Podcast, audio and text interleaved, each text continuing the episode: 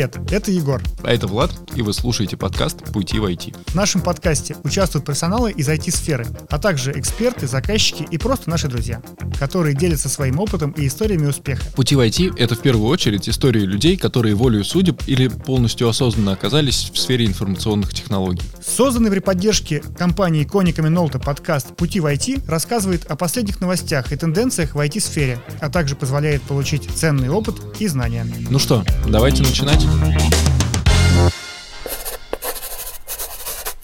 Всем привет! С вами подкаст «Пути в IT». Меня зовут Егор. Я отвечаю за портфель IT-решений в компании Коника Минолта. Влад, он отвечает за продажи IT-решений. И наш сегодня дорогой гость Света, генеральный директор компании RumiBots. Света, привет.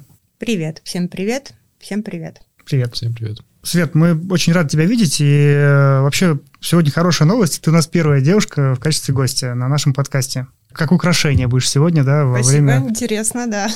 Ты знаешь, да, у нас подкаст называется «Пути в IT», и, как правило, мы первым вопросом наших гостей спрашиваем, как ты вообще прошел свой путь в IT. Расскажи о своем пути в IT, пожалуйста. Да, ну смотрите, я свой путь в IT начинала тогда, когда еще в нашей стране а, профессия инженера-программиста была инновационной, модной, и тогда, когда в институты на эту специальность был очень большой конкурс. Я поступила в университет, он сейчас, тогда это был институт Станкин, а на факультет автоматизированной системы управления производством и станками. То, то есть, собственно, станки с ЧПУ. Это была чисто программистская профессия. А вот поскольку я с одной четверкой закончила школу, и вот э, был такой посыл, вот именно что-то связанное с программированием, с математикой. Четверка по какому предмету? По информатике. Это интересно. Да, это интересно. Но, видимо, нужно было закрыть, так сказать, эту историю, и все-таки это был челлендж, как сейчас принято говорить. Да, Возможно, эта четверка помогла тебе стать менеджером, да? Да, да, да, да. Да, может быть. И поступила на вот этот э, технический факультет именно программистский. А тогда это было очень престижно, был большой конкурс. Э, на факультете, кстати, было не очень много девочек. И что интересно, вот в этой во всей истории поступала, это было, это были 90-е годы, и вот как я вот попала на вот этот, знаете, как раз промежуток, а, вот эту вот границу, когда еще была эта профессия инженера, программиста престижной. Потом пришла вот эта вся история коммерческих фирм, mm-hmm. вот этого всего. И а, во всех технических вузах стали открываться экономические и юридические факультеты. Я очень хорошо помню, как а, мы заканчивали первый курс, у нас открылся экономический факультет, у нас открылся юридический факультет. И буквально, не знаю, мне кажется, 70% курса переместились туда перевелись. Прям перевелись? Да, прям перевелись. Причем... То есть пришли учиться информатике и перешли Да, совершенно верно. Юрист. Самого престижного, где был самый высокий конкурс, там по физике, математике надо было сдавать. Я год ходил Хайп на подготовительные времен. курсы, там готовил, да, они просто взяли и перевелись. И вот тогда я как-то, мне кажется, чисто интуитивно вообще почувствовала, что этого делать нельзя. Я не пошла за толпой, не потому что я такая прям замечательная, но правда, я не пошла за толпой, мне показалось, что это вот как-то все это очень странно. Я осталась, доучилась, и можно сказать, что на сегодняшний день я считаю, что я, может быть, одна из немногих вот тех выпускников, тех вузов э, технических, кто работает по специальности, потому что я, собственно, работаю в индустрии программирования, да, для бизнеса. И еще там со временем я получила второе высшее образование, все-таки поддалась этой моде, получила финансовое образование, да. Вот. И вот на стыке, собственно, вот этих двух э, специальностей получается, что я сейчас и продолжаю работать всю жизнь в этом работала, строила, ну, так можно сказать, карьеру. Вот, и совершенно ничуть не жалею, ну, потому что, тем не менее, видите, как показывает жизнь, сейчас мы пришли в ту точку, когда эти профессии снова возрождаются, да, инженеры. Безусловно, IT сейчас тоже на самом пике, востребовано. Вот, ну, вот такой интересный был мой путь в IT пути это, войти. Это, это на входе получается. Слушай, ну хорошо, вот такую интересную тему ты затронула. То есть я правильно понимаю, вот ты видишь со, со стороны своего опыта, что автоматизация там и как бы вообще вся эта информационная история, она как бы немножко по спирали идет, да, и был период, когда там была традиционная автоматизация, uh-huh. потом там был период какой-то более развитой автоматизации, потом цифровая трансформация пришла в наш мир, да, там, а теперь уже там до, дошли до гиперавтоматизации. По сути, все одно и то же, верно? По большому счету, да, просто, ну, скажем так, знаете, вот как в свое время было модно сначала там все строили большие данные, озеро данных, uh-huh. да. Сейчас мы видим, что все переходит все-таки в какие-то микросервисы, uh-huh. да, и так далее, и так далее, и так далее. То есть вот, ну, да, действительно все вот, ну, идет по спирали. Даже вот давайте там к, к той же теме модной там искусственного интеллекта, да, uh-huh я вот преподаю ее в ряде наших э, российских вузов, и вот всем своим там студентам я задаю вопрос – когда вообще появилась тема искусственного интеллекта, да, ну, все считают, что она появилась там вот недавно, да, uh-huh. искусственный интеллект. 50-е годы прошлого века, да, просто вот опять же интерес к этой теме, он вот так же вот по спирали, по синусоиде, как хотите назовите, возникал, да, то есть появлялась какая-то теоретическая часть, если под нее была техническая база, то, соответственно, все это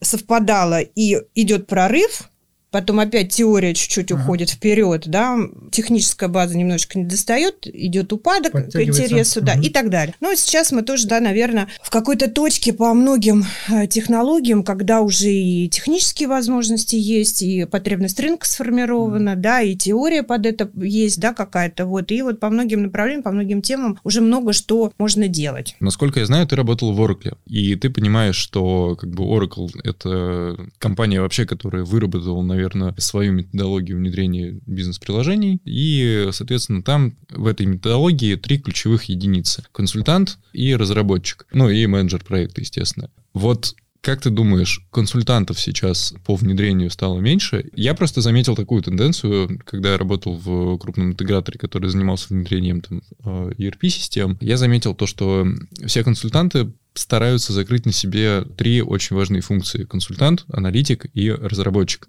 То есть собрать в себе такую, можно, наверное, сказать, full stack консультант, наверное, все, все пытаются в это идти. Э, хорошо ли это или плохо, и должен ли каждый специалист заниматься какой-то своей узкой, идти по узкому пути, так сказать. Ну, я поняла, да, я поняла твой вопрос. Да, э, смотрите, эм, скажем так, есть действительно подход нишевой специализации, есть подход такой вот э, таких универсальных специалистов. Широкопрофильный. Да, да надо обладать очень, скажем так, наверное, большим спектром знаний, опыта, чтобы быть вот таким, ну, очень универсальным, да, специалистом. Такие есть, но вот они, наверное, становятся хорошими продукт-оунерами, возможно, да, mm-hmm. так скажу. Вот. А то, что ты назвал вот эта специализация, консультант-разработчик, сейчас они, конечно, ну, если мы там возьмем там классическую продуктовую команду, да, то она, конечно, ну, представляет из себя более широкий спектр специальностей, узких специальностей, да, там тестировщик, разработчик, mm-hmm. там DevOps, консультант, аналитик, аналитик, бизнес-аналитик, да, и так далее. А, вот, и, э, ну, скажем так, э, я все-таки, да, за специализацию, но при этом, опять же, над этим человеком, ну, вот над этой командой должен стоять очень крутой профи, которого мы сейчас в нашем бизнесе называем продукт оунер и вот он все-таки должен,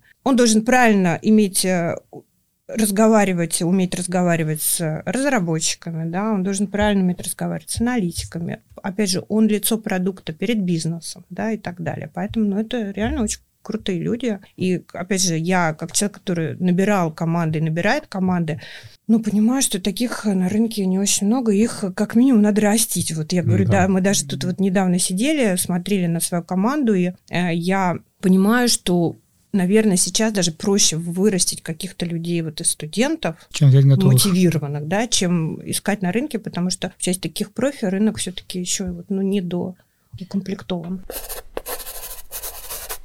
Мы послушали, как ты вошла в индустрию, вообще в программирование, и даже коснулись очень интересной темы вообще в целом про образование. Расскажи, что было дальше после института, куда ты попала и куда шла? А, ну а дальше, опять же, если мы говорим про вот эти спирали, да, mm-hmm. как раз вот а, отучившись вот в этот спад интереса к теме а, автоматизации, да, и техническим, я все-таки доучилась. А потом этот спад перерос в рост, как раз это начались 2000-е, mm-hmm. к нам пришли международные вендоры Oracle, SAP, IBM, да, и вот это началась эра как раз-таки огромного интереса к автоматизации, причем западные вендоры несли вот эти свои подходы, идеи, это было очень да. интересно, методологии, да, и, соответственно, я начала работать в одном из интеграторов в компании IBS, я там проработала достаточно много, то есть я как раз вот руками прочувствовала, знаете, как говорят, чтобы стать э, директором металлургического комбината, да, надо начинать там с... Стокаря, с, да. С, да, с... Или плавильщика. С, да, с цеха, да, ну, в, иде, в идеале, да, в идеале. Ну, кстати, есть такие примеры, на самом деле, деле не будем...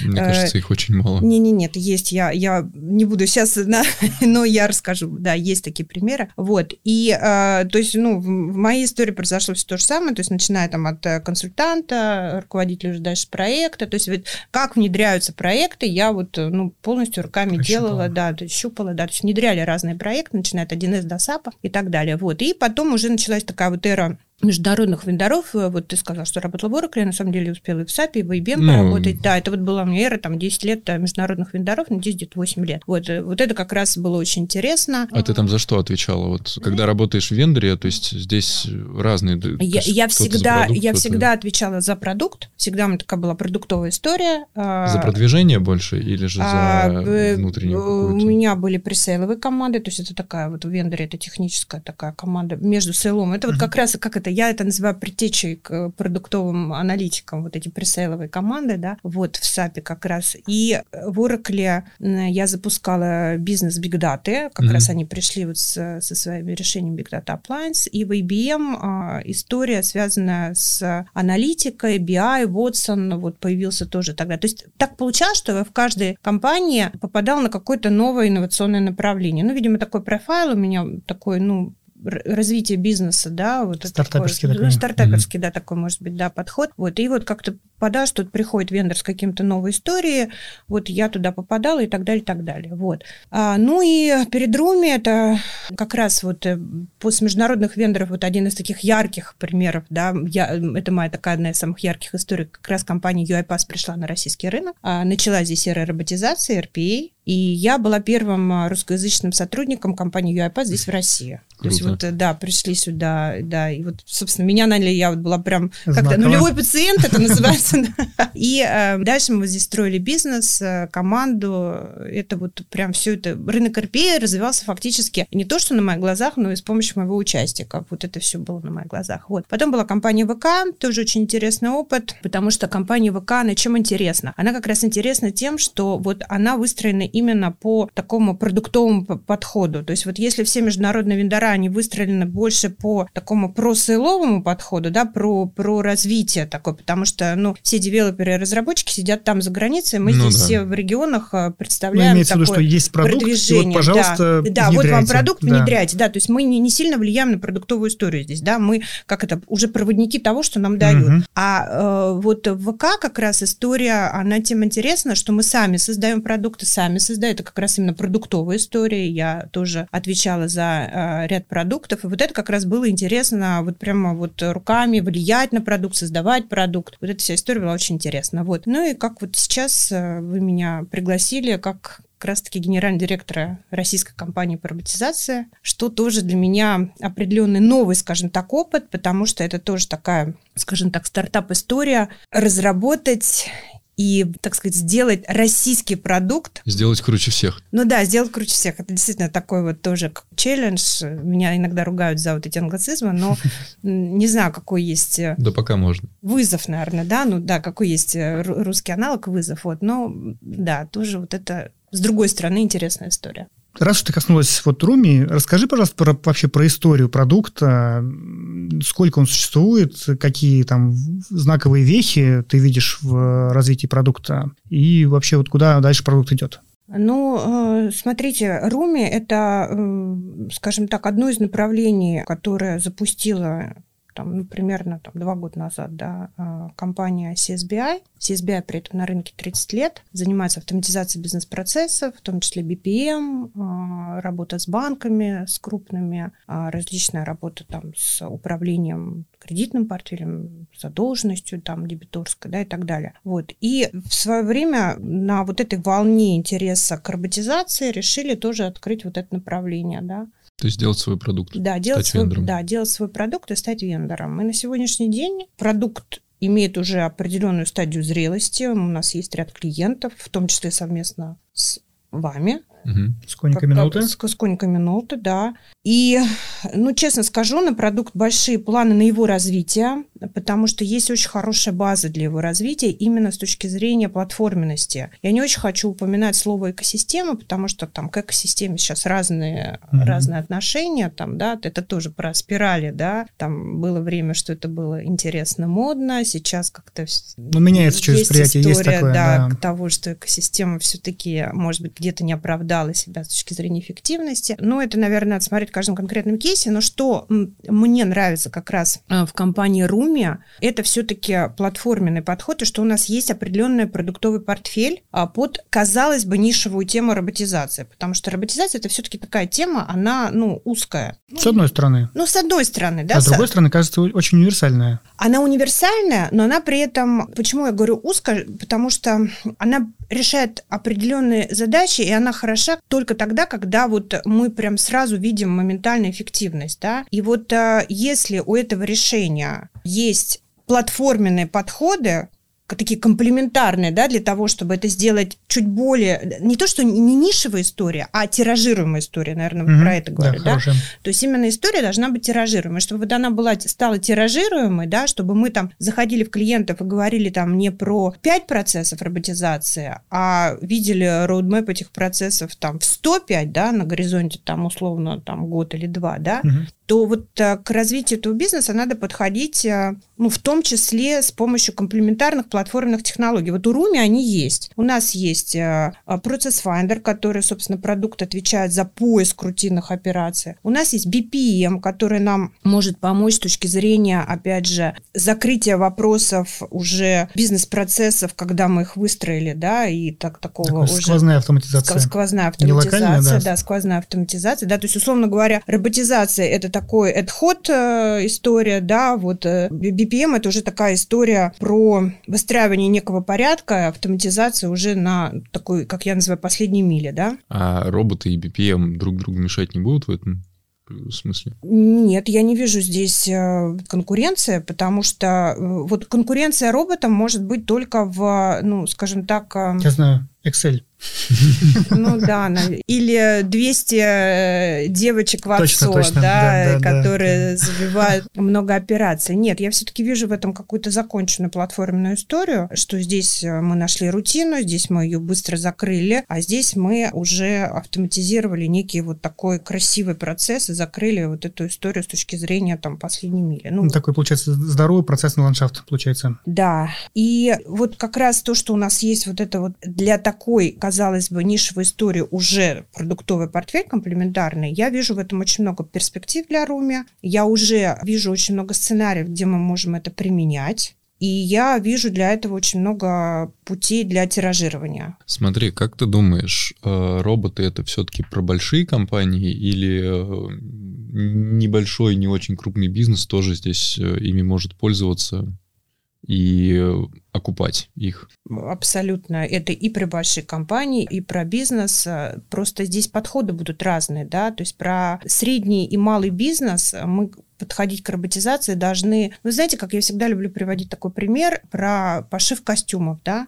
Угу. Вот а, есть дорогие эксклюзивные ателье, куда вы придете, они вам вы дорогой клиент, да, вы бизнесмен, вы любите, когда вам костюмы шьют на, на вас, да, ну, прям на вас, да, это не масс-маркет, но вы, вы можете за это заплатить, и у вас особый подход к тому, как носить костюмы. Mm-hmm. А есть э, компании, которые производят для этих костюмов пуговицы, и это огромный бизнес, но пуговица стоит копейки а пошив костюма стоит больших денег, понимаете? И вот здесь мы должны по-разному подходить. То есть для малого и среднего бизнеса мы должны построить так называемый волюмный, волюмный подход, когда эти роботы, они продаются как пуговицы. То mm-hmm. есть их легко использовать, их легко купить, они ну, всегда нужны. Они, то пуговицы нужны. Вы не можете как бы носить костюм без пуговиц. Это ну, невозможно. То есть должна быть очень высокая степень нужности этих роботов, и они должны вот уходить как вот пуговицы для пошива костюмов. Большой бизнес – это другая история. Это всегда кастомный подход, это всегда... Да, мы все сейчас идем, стараемся идти к упрощению, даже большие компании, они не, не желают долгих, дорогих проектов, это все понятно, но пока степень там развития этих же компаний не позволяет... Да, они хотят, может быть, упростить эти проекты, но у них все равно не получится. Очень много легаси-систем на бэке, много, в принципе, ландшафт очень но с огромный. здесь тоже роботы-помощники, да? Там, конечно, что, да, конечно, но... Там, где нельзя интегрироваться с помощью API. Безусловно, безусловно, но это все равно вот в большой компании это все будет долго и, э, скажем так... Э, крайне индивидуально, Да, согласен. крайне индивидуально. А вот такой вопрос. Удалось нащупать какие-то стандартные процессы, которые характерны для М в SMB? Для какой-нибудь отрасли, давайте Или для так. отрасли даже, ну, да. Ну, конечно, смотрите, э, слушайте, ну, любой возьмем бэк-офис, любой общий центр обслуживания, то, что мы сейчас называем ОЦО, да,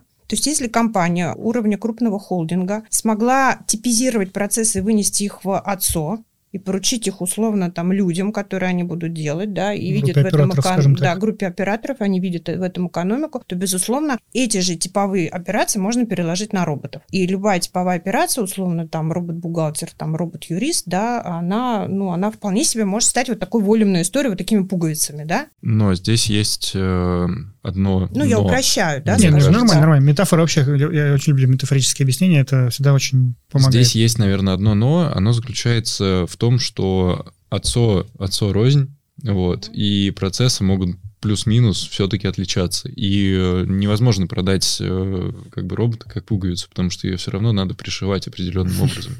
А, смотрите, здесь такое, вот вспомните вот это время, а, ну сколько, наверное, там лет пять назад, когда вот э, были даже вот эти ролики юмористические «Клауд, клауд, клауд», да, когда мы все уходили в клауд, и вот все говорили, надо уходить в клауд, надо уходить в клауд. Что такое клауд с точки зрения сервисов? Это коробка. Ну, то есть, условно говоря, если вы пользуетесь клаудным CRM, например, CRM каким-то клаудным... Ну, ты покупаешь стандартный темплейт, все, все Совершенно так. верно, да, да. да. И там, когда к тебе прибегает какой-то sale и говорит, там нельзя, я не знаю, там, сгруппировать клиентов по аккаунту, ну, тебе говорят, ну, нельзя, это cloud ная история, пожалуйста, иди в другой cloud, где можно, да? Или, опять же, Excel. Или перенастраивай свои процессы под Или систему. перенастраивай да, свои да, процессы да. под либо систему. Да. систему да, под поэтому себя, либо вот когда под систему. мне начинают вот говорить, что ну там у них там отцу, отцу рознь, там у них свои процессы, ну, наверное, где-то да, а может быть, где-то нет. Потому что все равно сейчас все хотят все-таки эффективности и упрощения. И, может быть, мне кажется, даже сейчас заказчик больше готов к разговору о том, чтобы сделать процесс более, да, как бы, ну, скажем так, э, оптимальным и перенастроить его под... Вот когда, смотрите, вот тоже я сейчас вспоминаю историю, вспомнила про SAP, да, вот когда приходил SAP на российский рынок, вот я как раз тоже там первые mm-hmm. проекты делаю, как же, вот какая у них была концепция? Концепция Enterprise Resource Planning, да, ERP. Вот у нас уже все здесь заложено, как должен идти бизнес-процесс, вот ну, все зашито. По методологии мы Да, по методологии мы внедряем SAP. Если у вас процессы не такие, то вы должны их поменять, и тогда будет вам счастье. Что мы сейчас имеем на российском бизнесе? мы имеем 150 различных САПов, ну, переписанных под конкретную компанию, потому что российский бизнес тогда был вообще к этому не готов. Ну, российский бизнес привык, что для него что-то делают. Да, да, тут можно спорить долго, хорошо это или плохо, ну, да, правильно такая, кажется, это или нет. Да, нет, э, я, да. я сейчас, я вообще сейчас не даю оценки, хорошо это или угу. плохо, но в любом случае мы сейчас приходим к вот такому бизнесу, что все хотят быстро, просто и дешево. И эффективно очень. И эффективно, mm-hmm. да. И я не уверена, что вот если бы мы сейчас вернулись там на 15 лет назад, когда сюда заходил, там сколько, 20 лет назад заходил сюда SAP, вот если бы уже менталитет российских компаний был тот, который он сейчас, когда они прошли все эти ужасы, этих внедрений, перевнедрений, перекособоченных этих SAP-систем, да, уже да. вот так вот, кто уже ни в чем там разобраться не может, вообще где там, что там осталось от SAP а, э, может быть, сейчас и другая была бы история. Поэтому мне кажется, все-таки, особенно средний и малый бизнес, бизнес, да, там крупный бизнес, окей, там еще, да, действительно. Но вот а, средний и малый бизнес, мне кажется, абсолютно готов к типизации. И вот к таким вот а, историям про пуговицы. Ну, здесь, мне кажется, вообще правильный путь – это баланс, на самом деле, да? Всегда оценка ну, целесообразности ну, конечно, между да. там ну, перелопачиванием своих процессов или адаптацией какой-то системы. И, а, наверное, здесь мысль какая, что если откатиться вот чуть-чуть назад, вот как раз к старту САПа, ты я правильно понимаю, видишь, все пошло бы иначе, если бы роботизация появилась уже тогда? Э, слушайте, это сложный, на самом деле сложный вопрос. Э, не, не, не знаю, не уверена, потому что все-таки есть роботизация, есть автоматизация, угу. да, и одно другого совершенно не исключает. Угу. Вот э, я, когда, опять же, там с роботизацией мы в UiPath начинали, вот этот рынок роботизации, ты приходишь к айтишникам, да, и какой-то айтишник, у которого там штат абап-программистов саповских, не знаю, там 100 человек, ну, он воспринимает это в штыки, воспринимает эту технологию, там даже принятый термин, костыли. Это вот да, вообще с костылями, да. Сколько, да. сколько, раз сталкивались да. с этими возражениями от клиентов? Как вот с ними правильно бороться, да. кстати говоря? Слушайте, ну, опять же, что такое с точки зрения там IT-специалиста костыли? Надо каждый раз смотреть, а, где это будет быстрее и эффективнее, угу. да? Где-то это костыли, где-то это только единственный путь, где можно добиться эффективности, угу. да? Мы же все-таки говорим про бизнес, там надо, ну, рассматривать э, с точки зрения все-таки бизнес-эффективности, потому что э, вот эти вот э, возражения, там, мэра костыли, ну, давайте положим на стол две истории. А вы идете перенастраиваете, это я мягко говорю, mm-hmm. хотя это на, на самом деле надо называть перевнедряете, да, не перенастраиваете. Вы перевнедряете там целый функционал САПа, да, с трудозатратами, не знаю, там вашей команды в 50 человек на год, или вы это делаете за 4 месяца, ну, гораздо эффективнее. И тратите в 10 да. раз меньше. И какая разница, костыли это не костыли, ну, назовите как хотите, хорошо. Да, работает, и да, надо получать да, выгоду от окей, этого. Согласен. вы через 4 месяца у вас это заработало, полетело, условно условно говоря, там через 6 месяцев вы решили, что это костыли, ну, окей, но, по крайней мере, это не золотые костыли, а вы эти костыли, ну, вы как-то можете этими эффектами управлять, да. Вот, поэтому, ну, такая история все-таки здесь это про бизнес-эффективность, и здесь надо, наверное, больше с бизнесом разговаривать, потому что при всем моем уважении, при всем моем уважении к всем IT-специалистам, IT-директорам, вот сейчас это официально заявляю, есть IT-директора, которые прям вот, ну, действительно очень э, впахивались в эту историю с роботизацией, и они тоже в этом видели определенные эффекты. Смотри, еще такой вопрос. Если брать классический IT-рынок в России, есть три ключевых игрока. Это интегратор, это вендор, это заказчик. В истории с роботизацией очень много вообще вендоров говорит о том, что строите свои центры компетенции непосредственно в заказчике и делайте роботов сами. Можешь, пожалуйста, сказать, ну, как бы у компании Руми много партнеров, вот мы одни из них. Расскажи, пожалуйста, как вы видите свою стратегию работы с интеграторами и где преимущество для заказчика, если он делает это с помощью интегратора? Смотри, ты назвал сейчас ключевое слово, вот сейчас в моей аргументации за работу с партнерами это слово интегратор от слова интеграция, да. То есть, в принципе, написать робота сейчас может э, вот восьмиклассник. Вот у меня дочка, они там сидят в Телеграме, учатся там на информатике роботов писать. Ну, окей, да. То есть, эта история такая. То есть, сказать, что мы сейчас все напишем роботов, это вот, э, ну, можно. Но вот а, сейчас, как я вижу подход к развитию а, Руми как компании, да, я вижу ее в том, чтобы выстроить большой тиражируемый бизнес. Его достаточно сложно вырастить, ну, скажем так, без того, чтобы увидеть роботов в большой архитектуре решения. Потому что, сейчас объясню, что это такое. Ну, то есть робот – это очень универсальная история, да, такая. Mm-hmm. Ну, то есть э, это цифровой какой-то сотрудник, да, это замена там цифрового сотрудника. Цифровой сотрудник может работать и может помочь компании ну, в разных линиях бизнеса. В документообороте, там, не знаю, в закупках, в логистике, в финансах, юристам и так далее, да. Вот в этих областях э, бизнеса есть свои решения, кор-решения, да, которые решает какую-то кор-задачу. И вот чтобы найти вот эти бизнес-кейсы, найти вот эту эффективность, да, здесь нужна именно такой интеграторский подход. Посмотрите, здесь не должно быть такой вот, ну, скажем так, а, конкуренции между центром компетенции, да, и интегратором. А центр компетенции должен быть как, а, скажем так, проводник для тиражирования и сбора там требований роботов. Но у центра компетенции, скорее всего, внутри компании не будет вот той технологической интеграторской экспертизы, когда вы и понимаете, как решить вопросы безопасности, возможности, когда вы понимаете, как решить вопросы интеграции, когда вы понимаете, а где нужен робот, а где нужна классическая автоматизация. Это вот все-таки такой взгляд интеграторский. Ну, то есть, по сути, роль интегратора, она сейчас расширяется, больше становится как бизнес-консультант такой. А, а, ну, даже IT-бизнес-консультант такой. IT-бизнес-консультант. Да, то есть да, мы да, знаем, да, мы имеем какой-то портфель да, решений, технологический да, стек, да, и с этим технологическим да. стеком мы знаем, как лучше всего да, автоматизировать те или иные процессы. Причем верно. насквозь и с разных сторон. Совершенно верно. А центр компетенции, он может при этом существовать, не конкурировать с вами, и он может быть э, вот тем генератором, собственно говоря, процессов, чтобы наращивать не только роботов, но и вообще вот эту вот э, ну, простите, там слово цифровизация, да, uh-huh. скажу, которое может быть э, в разных историях по-разному, потому что вот опять же, если вернуться к нашему с вами партнерству, да, вы исторически занимаетесь документооборотом, да. Вот Все верно. Есть... Мы прошли путь от аналогового документооборота к цифровому и расширяем наши компетенции на разные процессы. Вот. Я, например, здесь вижу огромный стек кейсов да, для роботизации, причем даже не только классическая роботизация на уровне там RPA, да, сейчас очень э, много ходит э, интересных разговоров и кейсов вокруг там персональных цифровых ассистентов, чат-боты, голосовые угу. боты, вот. да. Именно об этом я и хотел спросить, вот, как ну вот, вообще концепция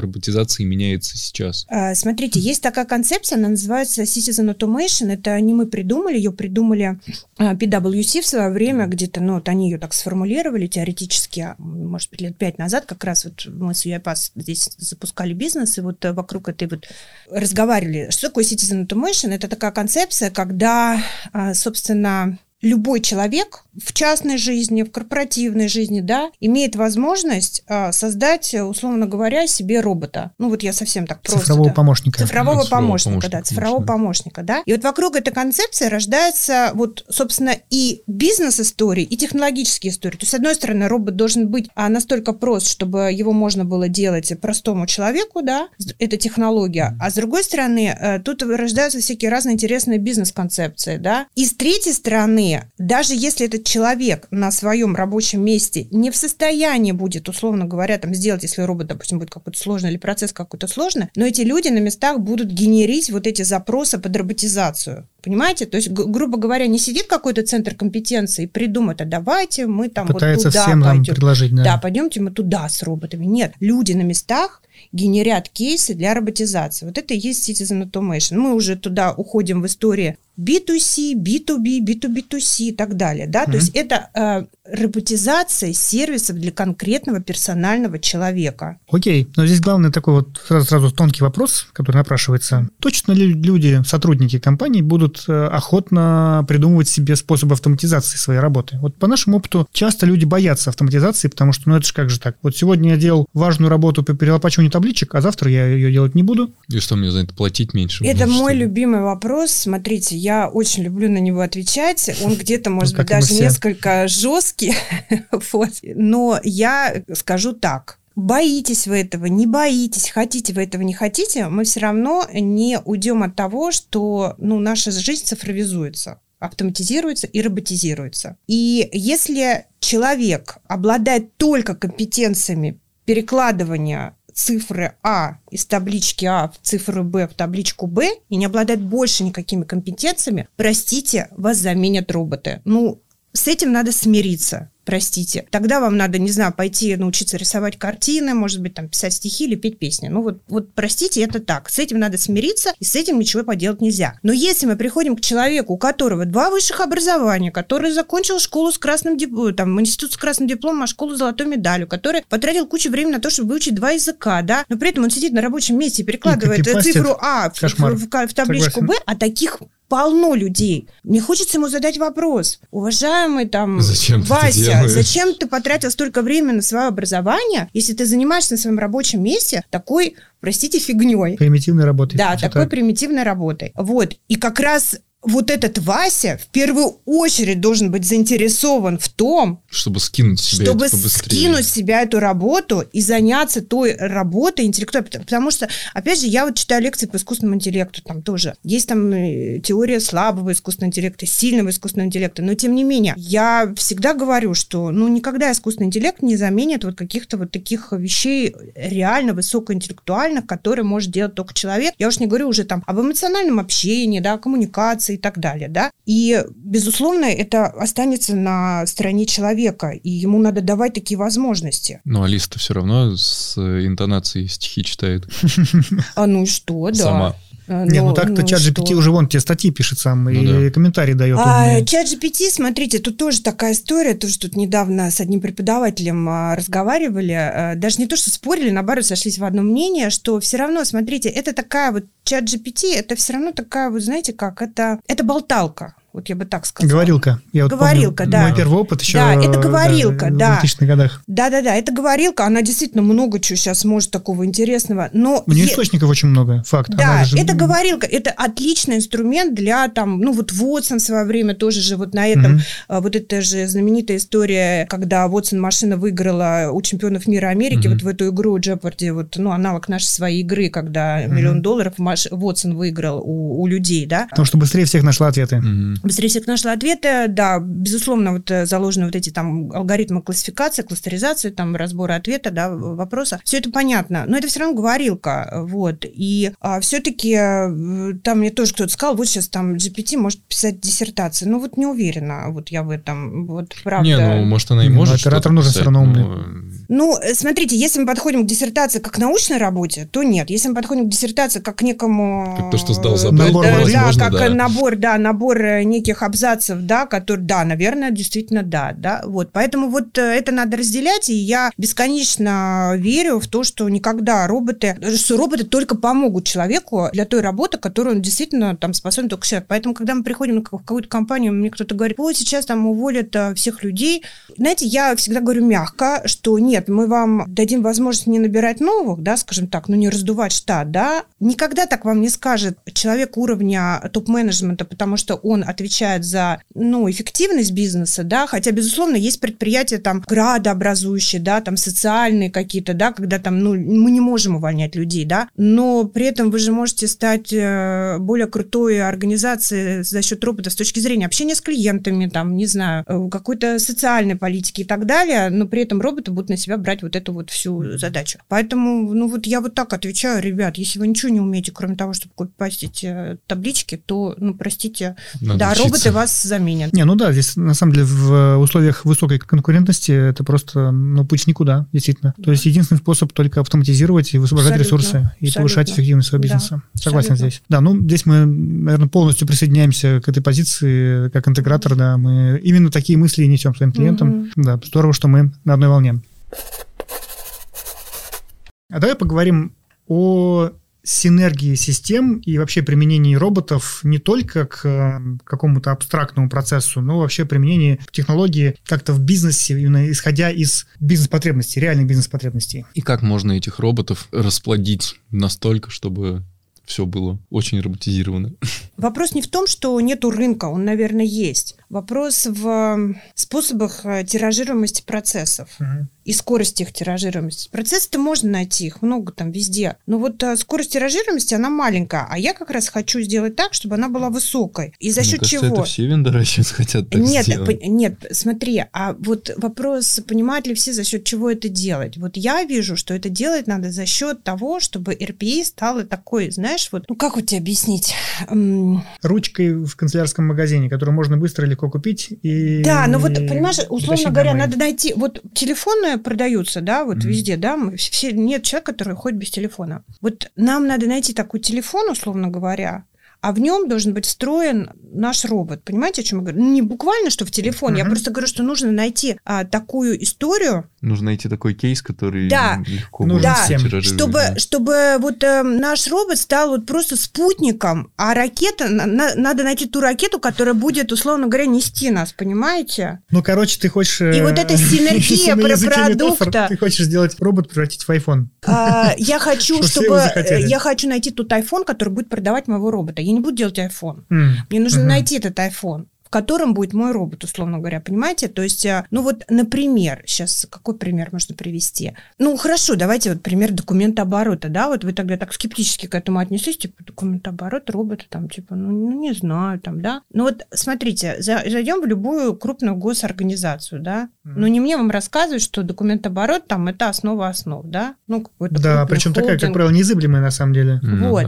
Давайте возьмем условный «Газпром». В «Газпроме» а, штат сотрудников, ну, можете меня проверить, там, погуглить, где-то, по-моему, порядка 400 тысяч человек, да? Плюс-минус. Да? Ну, примерно. Вот мне в «Газпроме» надо найти такой условно такую технологию, которой будет пользоваться каждый из этих 400-400 человек. Понимаете, о чем я говорю, да? Ну, то есть... Э, ну, ту технологию, которая нужна будет всем. Да. А мой робот будет просто исключительно инструментом для реализации какого-то этого кейса. Понимаете? И вот если мы, например, условно говоря, говорим о документообороте, документооборот в «Газпроме» — это то, к чему, наверное, имеет, ну, прикасается каждый... Хорошо, давайте там уберем какой-нибудь там производственный став, там, да, там, те, кто работает в полях, там, условно, да, там, не знаю, кто там. Типа. Ну, хорошо, допустим, давай реальные. 30% от э, сотрудников «Газпрома» являются бэк-офисными сотрудниками, которым так или иначе э, роботизация может помочь. Ну, так, плюс Документ оборот. Давайте забуду ну, про роботизацию. Вот да, давайте окей. вот роботизация ну, да, это очень абстрактно. Да, конечно. Вот сейчас очень абстрактно. Что такое, какой им нужен робот, непонятно. Угу. Вот я хочу сейчас на роботизацию, вот в данном кейсе, про который мы говорим, посмотреть просто как на инструмент, который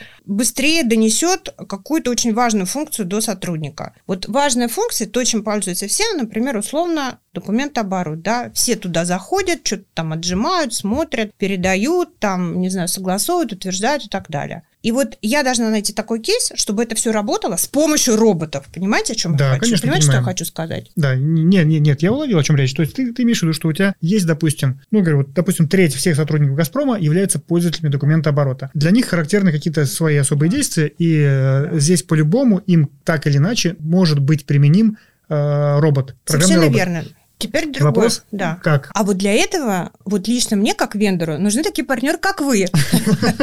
Потому что я не специалист в документообороте, да, и э, вот э, мне как раз важны партнеры. То есть, понимаете, как я хочу выстроить там условно 20 бизнес-кейсов, где робот встраиваем в какую-то интересную э, бизнес-нидет историю. Вот сейчас же на самом деле что сейчас важно? Там импортозамещение, да, у заказчиков, что там? Верно. Там налоговый мониторинг, сейчас тоже тема, документооборот. Машиночитаемой доверенности, опять же. Что? МЧД машин читаемой доверенности. Это вот у нас вот, внедряется вот, на, пож... на постоянке вот, вот, с сентября месяца, кажется. Цифровизация документов, мы тоже с тобой говорили, OCR, да, вот это, то есть надо перевести из аналогов в цифру, да, документы и так далее. То есть, понимаете, вот просто руки, прийти да. с роботами и сказать, у нас есть роботы, они вам там сэкономят, ну, как я вот помню, еще в ЕАП сходила и говорила, вот по, по миру есть рейд, есть исследования. рейд, исследование, что один робот заменяет 7 человек, да? Ну, типа, все-таки, о, круто, 7 человек, да, там, круто, 7 человек. Потом мы начинаем это спускаться в эту историю, это зависит от бизнес-кейса, это зависит от э, региона, потому что заработные платы везде разные, да, там это FTM мы начинаем считать и так далее, и получается где-то 5, где-то 7, где-то, может, 10, а где-то вообще один к одному, да, то есть вот, вот э, идем вот в эти все истории. Неважно. А мне нужно сейчас найти такие э, темы не абстрактные, а без чего э, бизнес реально не может жить. Вот сейчас он реально не может жить без импортозамещения, и вот и т.д., и т.д., и т.п. Не, ну здесь сразу напрашивается, давай, если импортозамещение, допустим, э, смотреть, то у нас самое очевидное, что, что происходит, это переезд САПа на 1С. Это абсолютно кейс, который я записала себе как один из стратегических, да, потому что роботом, естественно, можем сделать быстрее какие-то переносы данных, там, да. Да, по крайней мере, на переходный период это точно тот как инструмент, минимум который переходный перенос угу. данных, и как максимум мы можем просто отказаться от какой-то автоматизации в пользу роботизации. Ну, то есть, условно говоря, у тебя там, э, не знаю, ты заявки заводил там в SAP каком-то модуле, да, там, ты теперь это не переносишь один к одному в один, в 1С у тебя будет это делать робот, да, угу. то есть вот эта история прям очень рабочая. Угу. А в какой-то момент можно, наоборот, начать уже пользоваться 1С, чтобы в SAP от, отображались те данные, которые ты вносил в 1С.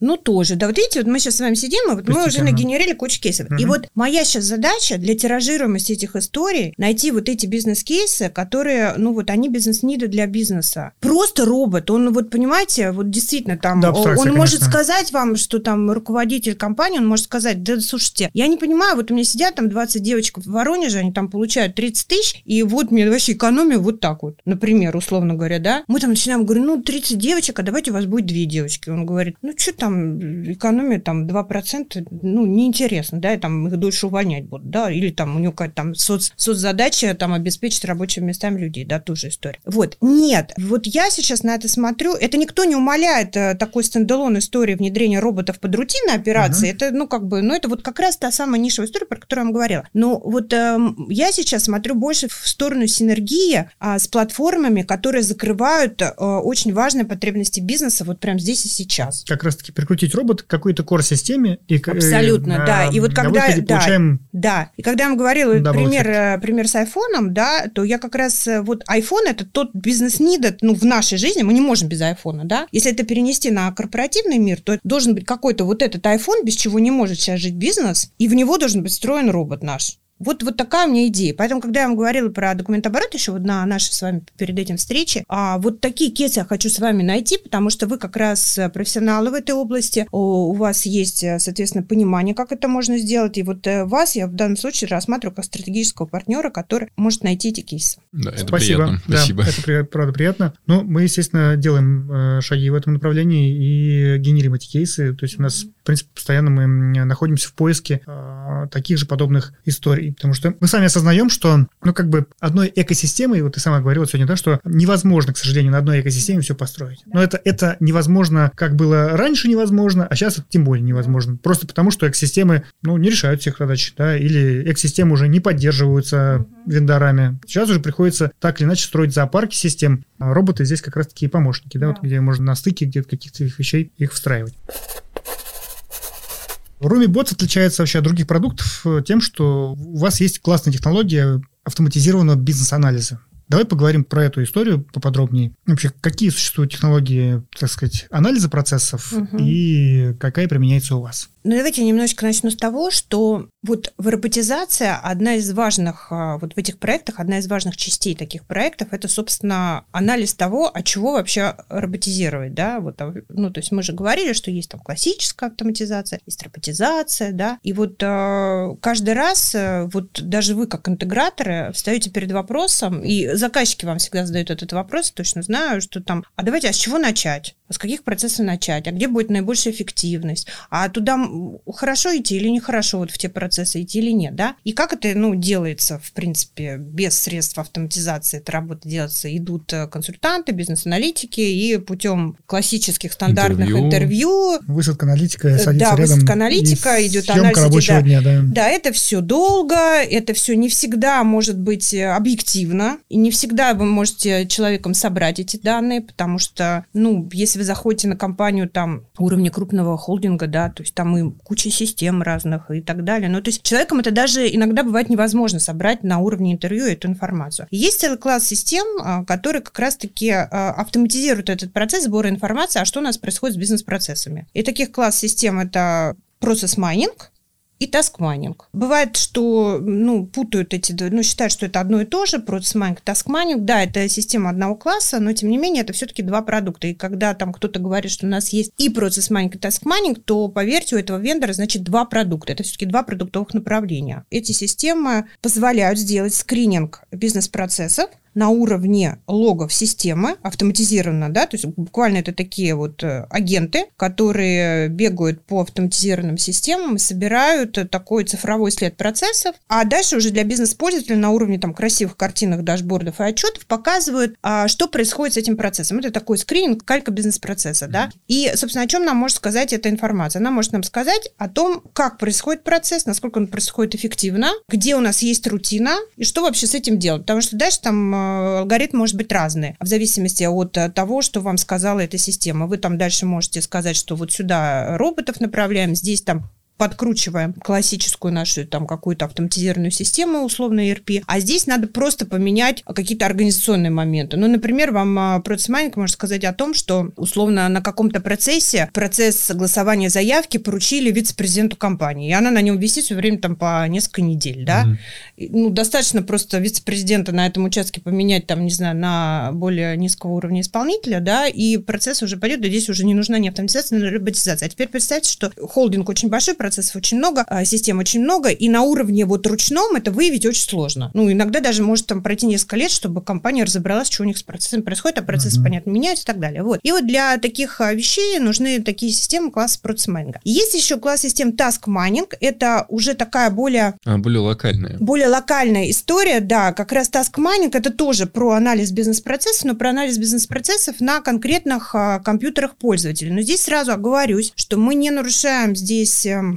скажем так, а, сразу некоторые пугаются, говорят, вы будете следить за сотрудниками, там, чего они делают, да. Это уже вопрос такой этический, да, э, ну, ну, по крайней мере, с нашей стороны, с стороны вендора, который занимается таким продуктом, мы говорим, что мы против цифрового рабства, никто не следит там, кто что делает на компьютерах, здесь исключительно идет э, анализ количества рутинных операций вот э, на конкретном бизнес-процессе этого человека. То есть мы не анализируем, куда он ходит, ходит ли он там на сайты интернет-магазинов в течение течение рабочего дня, там, да, нет, вот такой детализации, ее, наверное, можно делать, но мы против цифрового рабства, да, мы говорим исключительно только о повторяющихся, э, повторяющихся операциях. Да. Да. То есть, если мы видим, что запускается Excel два раза в день и Совершенно верно, по, да. По 4 часа и вот Task Mining, он уже говорит mm-hmm. конкретно про рутину на конкретном рабочем месте. Mm-hmm по каким-то конкретным задачам. По конкретным задачам. Здесь мы тоже делаем вывод э, примерно такой же. Мы говорим, что вот э, на таком-то участке работы очень много рутинных операций, здесь вот можно это решить там роботизацией. У нас есть такой продукт, Mining. Более того, я занималась процесс-майнинговыми системами, и здесь, наверное, мы будем... То есть есть заказчики, которым нужно и то, и то, ну, потому что все-таки это комплементарная история, да, и мы, ну, наверное, будем выходить какой-то, на какую-то компанию, у которой есть process mining, каким-то технологическим стратегическим партнерством, чтобы закрывать вот и в том числе ту тему, а той компании, у которой есть process mining, а, но нет task mining а, им будет интересно с нами посотрудничать. Здесь вот мы вот выходим на тему анализа бизнес-процессов как а, инструмента, который, опять же, автоматизирует работу центров компетенции внутри заказчиков и работу интеграторов по анализу бизнес-процессов, чтобы быстрее и эффективнее внедрять роботов. То есть, э, если обобщать, то все равно эта система не заменит э, работу ни одного аналитика. А, да, э, я когда занималась э, системой процессмайнинга, я сразу говорила, ребят, смотрите, 80% э, вот того, что вы сейчас получите с процессмайнинговой или таскмайнинговой системы, это работа интерпретации данных. То есть, по сути, ты работа собираешь биг да, дату, а потом Да, да ее вам надо, да, ее вам надо, про, ну, то есть здесь нужна интерпретация. Но, как бы, согласитесь,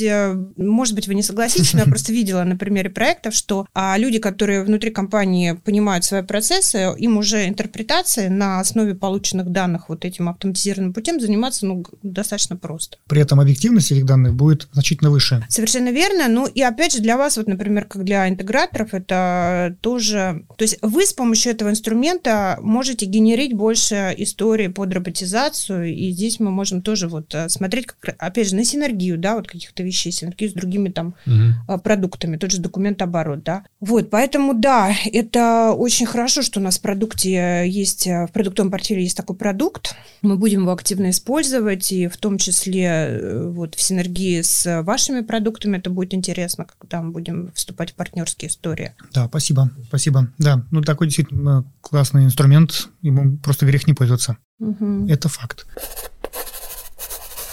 Давай поговорим про перспективы вообще технологии RPA и конкретно про развитие продукта RumiBots. Но если говорить про перспективы, то я бы, знаете, как сформулировала эту перспективу, немножко такой, знаете, с социальной точки зрения, да, то есть мне бы хотелось, чтобы вот эта технология роботизация, она бы реально помогала каждому человеку на рабочем месте решать какие-то задачи, чтобы это было вот не просто про какие-то абстрактные роботы, где-то они там работают, чтобы каждый человек на рабочем месте понимал, что много чего можно роботизировать и высвободить вот время под какие-то вещи, ну вот мы уже об этом говорили, но вот еще раз повторюсь. Вот. Поэтому если мы говорим про развитие а, RumiBoss как продукта, то мы будем нацелены, наверное, вот на поиск таких бизнес-кейсов, где а, можно быстро и эффективно использовать роботов для решения конкретных задач здесь и сейчас. Поэтому мы идем а, в историю там облачных SaaS-сервисов, uh-huh. обязательно для малого и среднего рынка, и не обязательно для малого и среднего рынка мы можем этот SaaS-сервис предоставлять большим холдингам, когда просто люди на рабочих местах могут этим пользоваться для uh-huh. решения своих конкретных задач. Мы обязательно пойдем в такую адаптацию истории э, Citizen Automation, то, что я говорила, мы будем максимально упрощать возможность э, создания роботов под себя на рабочих местах. И мы будем еще идти там в третью историю больших крупных заказчиков, которые еще есть и не роботизированы до сих пор, с точки зрения того, чтобы для них роботизация стала таким, вот знаете, очень быстрым тиражируемым бизнесом, к которому, может быть, эти компании не сильно привыкли, чтобы они могли максимально быстро видеть эффекты. Здесь мы будем использовать наш процесс Finder и моментально запускать этих роботов на быстрые эффекты в тех на местах, конвейер. где, да, такой, такой робот-конвейер, да. Вот, поэтому идей на самом деле много. Опять же, идеи с точки зрения развития продукта, синергии с вот бизнес-нидед э, историями, да, вот то, что мы обсуждали. Здесь очень такой у меня посыл именно партнеру, да, вот к вам для поиска таких вот, это именно такая больше интеграторский взгляд на, на бизнес. Ну, объективно мы этим постоянно непрерывно да, занимаемся. Да, да, да, вот. Поэтому, э, ну, на самом деле очень хочется действительно сделать классный продукт. Сейчас, вы знаете, есть такое мнение, что вот ушли западные игроки, там российские не дотягивают. Ну, наверное, где-то в этом есть объективная реальность, и это надо, ну, мы не будем заниматься там шапкозакидательством, говорить, uh-huh. что да, мы там все там на уровне квадрата Карнера, да, но хотелось хотелось бы через определенное количество лет э, быть вот прямо очень конкурентоспособными даже с международными компаниями. Я вижу в этом абсолютно нормальный потенциал, и в том числе вот с вашей помощью, надеюсь, мы это будем делать. Э, замечательные экспертные партнеры. Так что вот, ну, смотрю в будущее так с оптимизмом. Это хорошо, это правильно. Других вариантов у нас нет, на самом-то деле, да? Угу. Ну, спасибо тебе большое, Свет. Очень, очень интересный собеседник. Много граней мы с тобой сегодня раскрыли, да, много чего обсудили. Правда, очень приятно. Спасибо вам. Да, да, да интересные вопросы, большое. очень классно да. беседа. Да, спасибо. Ну что ж, да, давай прощаться с нашими зрителями, да. Всем, с вами был подкаст «Пути в Всем пока. Всем пока. Пока.